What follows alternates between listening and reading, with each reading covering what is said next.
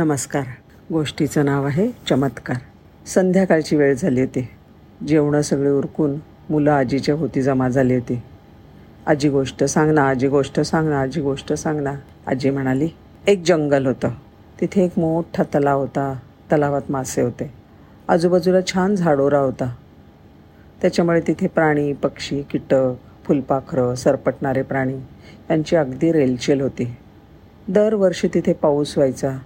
झाडोरा अजूनच तजेलदार व्हायचा तिथे गवत उगवायचं वेगळ्या वेगळ्या ठिकाणी माळांवर डोंगर दऱ्यांमध्ये कपारींमध्ये वळचणींमध्ये ओढ्यांच्या कडाकडानी सगळी सगळीकडे गवत उगवायचं. छान वाढायचं उंच व्हायचं पण पाऊस संपला की ते सुकायचं. हे सुकलेलं गवत आणि काळी कचरा. पटकन पेट घ्यायचा. एक दिवस ह्या जंगलातल्या स्फोटक काडी कचऱ्याने पेट घेतला. त्या जंगलामध्ये वणवा लागला की? अगदी पिसाटला. सगळं वाळलेलं गवत सर सर सर पेटलं. गवताच्या तडतडणाऱ्या ठिणग्या आसमंतामध्ये उडायला लागल्या. ज्वाला तर कशा सुनामीच्या वेगाने पसरायला लागल्या. धूर ठिणग्या ओल्या वनस्पती पेटल्याचा तडतड तडतड तडतड असा आवाज आणि वास.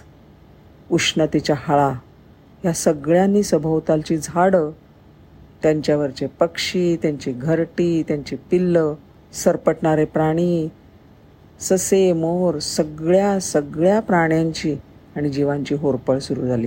प्राणी भयभीत झाले. सगळ्या सगळ्या दिशांना फिरायला लागले पळायला लागले. कुठे जाऊ कळेना. आणि अशी त्यांची पळापळ सुरू असतानाच एका रान मांजराला त्याच्या डोक्यावरून एक बुलबुल वणव्यामध्ये शिरताना दिसला. हे फारच काहीतरी विचित्र होतं. पण तो बुलबुल काय करतो हे विचारायची सुद्धा त्याला फुरसत नव्हती. थांबायला वेळ नव्हता. सगळ्यांच्याच जीवावर बेतलं होतं. थोड्या वेळाने त्याने त्या बुलबुलला वणव्यातून बाहेर येताना पुन्हा वणव्यात शिरताना पाहिलं. आता मात्र त्या बोक्याने बुलबुलाला थांबून विचारायचं ठरवलं. अरे लहानग्या बुलबुल तू हे काय करतोयस? काय मांडलंयस? का आगीमध्ये शिरून आपला जीव धोक्यामध्ये घालतोस? बुलबुल म्हणाला मी तलावाकडे जातोय आणि माझ्या चोचीमध्ये पाणी घेऊन येतोय ही आग विझवण्यासाठी. बोका हसला. अरे वेडायस की काय? तुझ्या अगदी लहान चोचीने आणलेल्या या पाण्यामुळे हा आगडोम तू विझवू शकशील? असं तुला खरंच वाटतंय की काय? बुलबुल म्हणला नाही असं नाही मला वाटत. पण बघ ना असं आहे की हे जंगल हेच माझं घर आहे. ह्या जंगलाने मला अन्न दिलं पाणी दिलं. इथली झाडं मला त्यांच्या फांद्यांवरती घरटं बांधू देतात. माझं कुटुंब इथे आनंदाने वाढतं. आणि वर्षानुवर्ष माझं आयुष्य इथे मजेत गेलं आहे मला माहिती आहे की माझ्यामुळे झाडांच्या फळधारणेला मदत होते.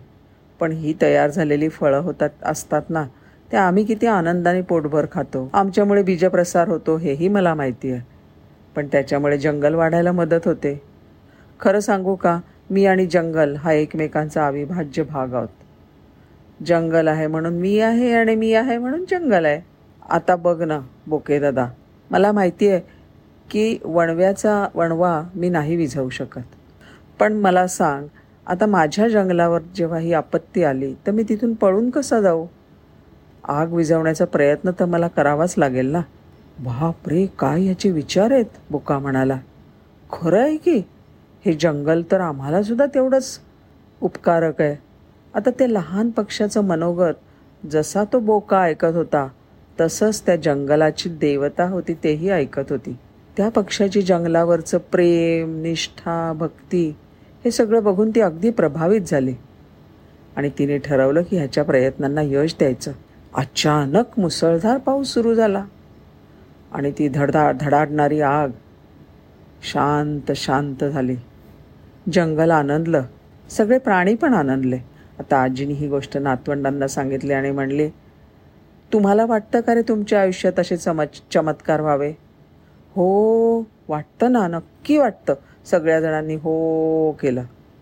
असं असेल तर आपलं काम जे आहे ते मनापासून करा आणि कृतज्ञतेला फाटा कधीच देऊ नका. कळलं काय पोरांनो? गोष्ट संपली. धन्यवाद.